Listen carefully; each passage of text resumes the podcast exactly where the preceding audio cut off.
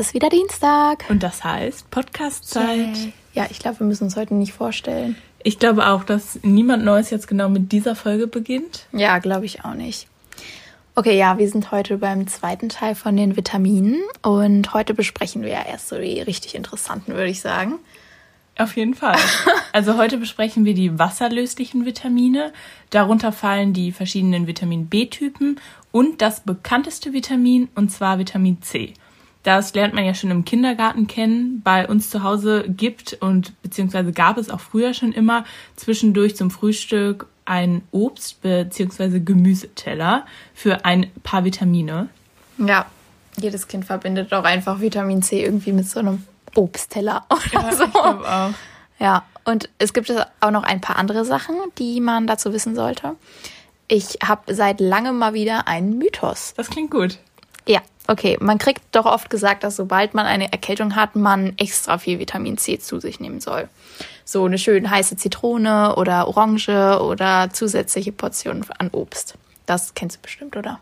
Also, wenn du jetzt eine Erkältung hast, sagt jetzt zwar jeder, du hast direkt Corona. Ja. Aber ich kenne es. Ja, nee, stimmt. Aber egal, besser zu vorsichtig sein, als dass man dann echt Corona hat, ne? Ja, und dann steckst du alle an. Ja, also Vitamin C ist auf jeden Fall gut fürs Immunsystem, das ist klar. Aber die Sache ist, es ist wissenschaftlich gar nicht erwiesen, dass eine Extraportion Vitamin C überhaupt helfen kann, eine Erkältung oder einen grippalen Infekt schneller wieder wegzukriegen.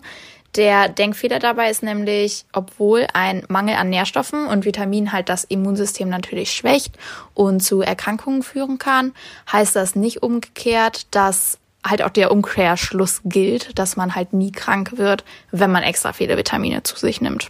Okay, das ist gut zu wissen. Wenn man krank ist, darf man also essen, worauf man Lust hat. Meine Devise, ja. Da zählt gar nichts.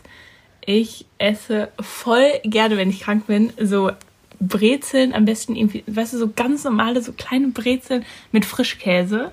Geil. Und die esse ich sonst eigentlich nicht so oft. Und was ich dann noch mega gerne esse, ist eine Tomatensuppe.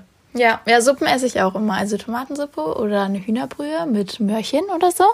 Das finde ich auch immer ganz gut. Aber generell ist ja auch viel Flüssigkeit dann immer echt wichtig. Und ganz viel trinken natürlich dann auch. Und ganz viel im Bett liegen, Serien gucken, Podcast hören oder Hörspiele und natürlich schlafen. Ja, okay, kommen wir mal wieder zurück zum Vitamin C und fangen mal ganz vorne an. Der chemische Name von Vitamin C ist Ascorbinsäure. Und das steckt vor allem in der Schale von Früchten oder auch direkt darunter. Also nicht zu viel wegschneiden.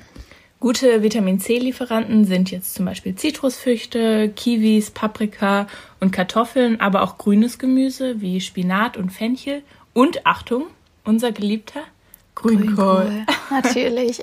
Ich habe seit letzter Folge immer noch kein Grünkohl gegessen. Neue Woche, neuer Versuch, Toni. Ja, mir fehlt aber irgendwie ein gutes Rezept. Vielleicht haben ja unsere Zuhörer eins, von dem sie so begeistert sind, dass sie denken, wir müssen das unbedingt mal ausprobieren. Ja, finde ich schon cool. Okay, Leute, schickt Toni bitte einfach eure Grünkohlrezepte. Ja, aber bitte warme, keine Smoothies. Das muss ich nicht haben.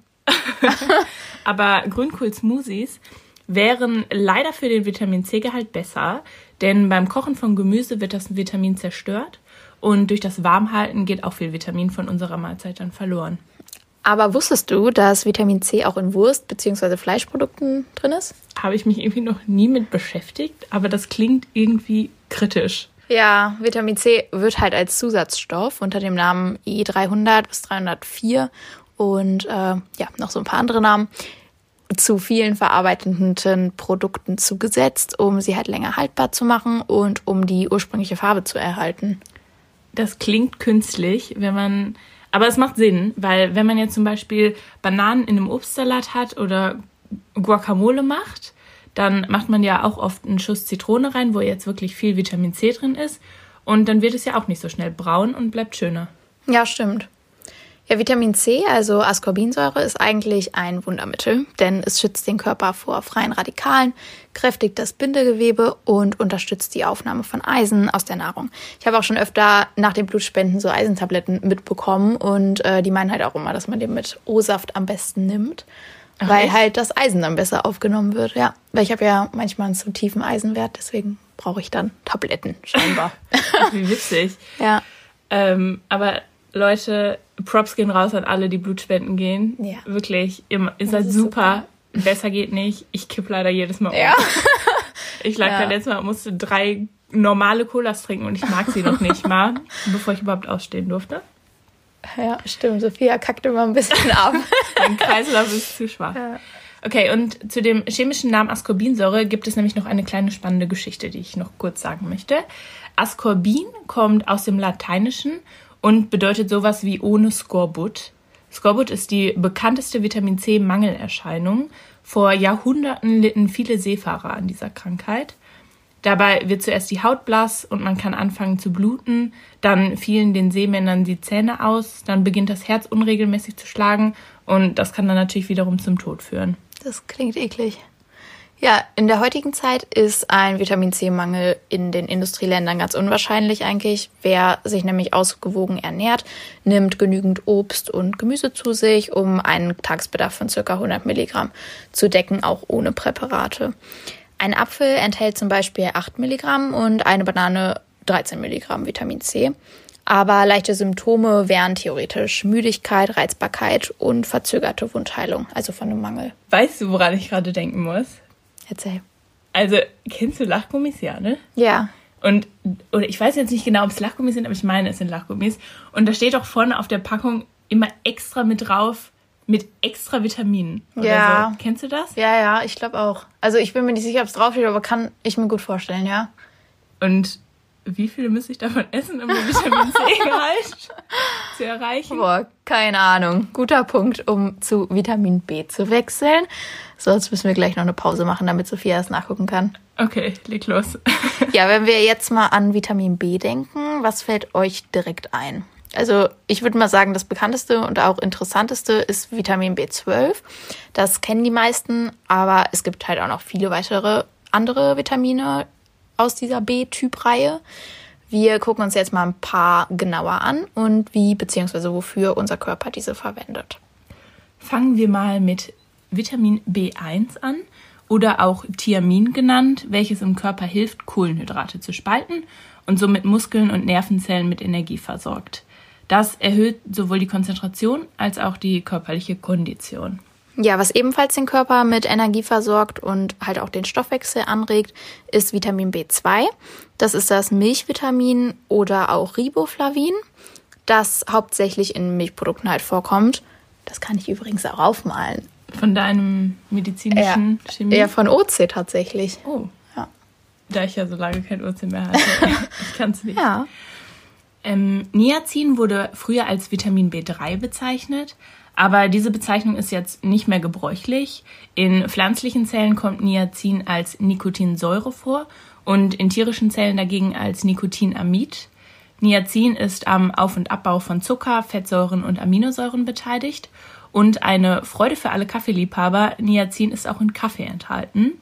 Und im Gegensatz zu vielen anderen Vitaminen kann der Körper dieses Vitamin auch teilweise selbst aus der Aminosäure Tryptophan herstellen. Ja, Nikotinsäure kommt übrigens auch in der Tabakpflanze vor. Kann man sich vielleicht schon denken am Namen. Ist klar, wegen Nikotin so, ne? Genau, das ist auf jeden Fall in der Tabakpflanze auch an der Herstellung von Nikotin beteiligt. Das heißt natürlich jetzt nicht, dass durch das Rauchen man irgendwie Vitamine aufnimmt oder so. Und es ist sogar auch das erste Vitamin, dessen Synthese aufgeklärt wurde. Und das 1867, also ganz schön früh. Ja, dass sowas früher irgendwie gemacht werden konnte, schon ganz cool. Hätte ich auch nicht, also ich weiß nicht, ja, ich kann mir das ganz schlecht vorstellen. Obwohl ich glaube, so die Wirkung und so, das wurde schon erst viel später, ich glaube erst Ende des 20. Jahrhunderts entdeckt. Aber so die Synthese halt. Wegen Nikotin entdeckt. Ja, ja, genau. Ja, das nächste wäre dann Vitamin B5, welches der Körper unter anderem zur Herstellung von Hormonen wie Östrogen und Testosteron benötigt. Es ist außerdem, wie die anderen auch, am Stoffwechsel beteiligt. Und ja, das Praktische hierbei ist halt, dass es fast in allen Lebensmitteln vorkommt. Vielleicht müssen wir auch noch mal eine Folge über Hormone machen. Ich glaube, das finde ich auch sehr spannend. Ja, finde ich auch eine gute Idee. Ja, um das noch kurz zu erwähnen, gibt es natürlich auch das Vitamin B6. Das ist auch wichtig für den Eiweißstoffwechsel und das Immunsystem und hilft auch bei der Blutbildung. Vitamin B7 oder auch Vitamin H kennen viele vielleicht unter einem anderen Namen. Ihr könnt ja mal kurz überlegen. Davon hängt oft die Beschaffenheit der Haut, der Haare und der Nägel ab. Viele supplementieren Vitamin B7, auch zum Beispiel bei Haarausfall oder bei brüchigen Nägeln. Um es aufzulösen, wir sprechen von Biotin. Ah ja, das kennt man. Ja, Biotin wird von Mikroorganismen im Darm hergestellt, zum Beispiel aus Nüssen, Eigelb, Soja oder Spinat.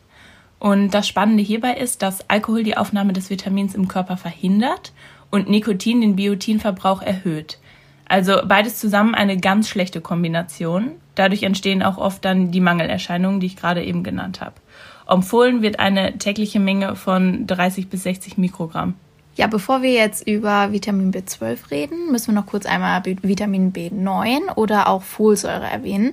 Folsäure benötigt der Körper vor allem für die Bildung von Nukleinsäuren, also der Baustein des Erbguts, und ist somit super wichtig bei Wachstums- und Entwicklungsprozessen. Das heißt vor allem auch bei Schwangeren. Ja, genau, da sind sogar die ersten Monate noch die wichtigsten, da der Embryo das Vitamin für seine Entwicklung benötigt. Nimmt die Schwangere zu wenig Folsäure zu sich, kann es zu Fehlbildungen kommen. Und ja, auch wenn jetzt Zahlen vielleicht immer ein bisschen kompliziert sind, will ich trotzdem einmal den Vergleich zu einem Erwachsenen darstellen, da es schon deutlich mehr ist. Also eine schwangere Frau benötigt 0,6 Milligramm Vitamin B9 und ein Erwachsener halt 0,4 Milligramm. Also nochmal die Hälfte mehr. Aber kann man das denn auch gut mit der Nahrung zu sich nehmen? Ja, also wir auf jeden Fall. Eine Portion Spinat deckt halt auch schon mehr als den halben Tagesbedarf. Was hier vielleicht noch ein kleiner Punkt ist, dass Folsäure hitze- und lichtempfindlich ist. Das heißt, Gemüse wie Salat oder Tomaten frisch verzehren am besten auch dunkel und kühl lagern. Okay, dann müsste ich auf jeden Fall da was ändern, weil klar, Salat ist bei mir im Kühlschrank. Bei mir ist eigentlich fast alles im Kühlschrank, aber Tomaten sind in meiner Schale auf dem Tisch. Und die sollte ich dann lieber in die Vorratskammer verfrachten. Ja, ich habe eigentlich auch immer mein komplettes Gemüse im Kühlschrank, also auch meine Kartoffeln und so. Und am besten auch die Zwiebeln, also einfach alles. Ja. Nee, das habe ich nicht. Alles im Kühlschrank, also außer meine Äpfel. Hey, die Äpfel, die müssen in den Kühlschrank, damit die schön kalt sind, wenn man die isst. Nee, die habe ich nicht im Kühlschrank tatsächlich. Hier gibt es ein paar Diskrepanzen. Okay, nun zum letzten Vitamin der Vitamin B-Gruppe. Vitamin B12 verbinde ich immer mit Mangel, wenn man zu wenig Fleisch oder Fisch oder tierische Produkte isst. Also vor allem bei Veganern oder strengen Vegetariern. Ja, ich auch. Ist irgendwie so voll festgesetzt. Aber ist das denn wirklich so? Leider ja. Es ist wirklich nur in tierischen Produkten enthalten, wie Fleisch, Fisch, Milch, Eier oder Käse. Und der Körper kann dieses Vitamin nicht selbst herstellen. Aber was viele vielleicht nicht wissen, ist, dass man Vitamin B12 oder auch Cobalamin nur in sehr, sehr, sehr geringen Mengen benötigt. Und mit geringen Mengen meine ich ca. 4 Mikrogramm pro Tag. Ja, im Vergleich mit den anderen Vitaminen ist also echt mega gering. Das heißt, Veganer müssen das entweder supplementieren oder ab und zu mal eine Ausnahme machen. Genau. Ich glaube aber, dass so strikte Veganer eigentlich keine Ausnahme machen würden. Außer sie sind vielleicht betrunken und haben Heißhunger auf einen Burger oder einen Döner. Aber das ist ein anderes Thema, aber ich kenne auf jeden Fall sehr viele solcher Geschichten. Ja, ich weiß auf jeden Fall, was du meinst. Ja, oder man nimmt halt als Veganer Vitamin B12-Tabletten zu sich. Dabei muss man aber echt auf die Zusammensetzung achten, denn in vielen Tabletten sind auch extra viele Zusatzstoffe. Und das Vitamin ist halt nur ein winziger Bruchteil davon, des Präparats halt. Das Problem an Zusatzstoffen können zum Beispiel gesundheitlich nachteilige Effekte sein. Oder man weiß halt auch nicht, inwiefern die Aufnahme von Vitamin B12 dann dadurch beeinflusst wird. Ja, zu einem ganz kleinen Anteil ist das Vitamin tatsächlich aber auch in Sauerkraut und Bier enthalten, denn es wird davon Bakterien gebildet, die an der Gärung beteiligt sind. Finde ich lustig. Ja, aber wenn ihr wenig Fleisch oder Fisch esst und euch jetzt Gedanken darüber macht, kann man das ja auch sonst beim Arzt mal nachgucken lassen. Ja, oder so. Unser Körper braucht das jetzt speziell für die Bildung von roten Blutkörperchen und zur Unterstützung des Zellwachstums. Ein Mangel äußert sich erst nach mehreren Jahren und Symptome sind Depressionen, Wahrnehmungsstörungen, Veränderungen des Blutbildes und Schädigungen der Nerven und Schleimhäute. Puh, jetzt haben wir erstmal viel aufgezählt von den Vitamin B-Typen.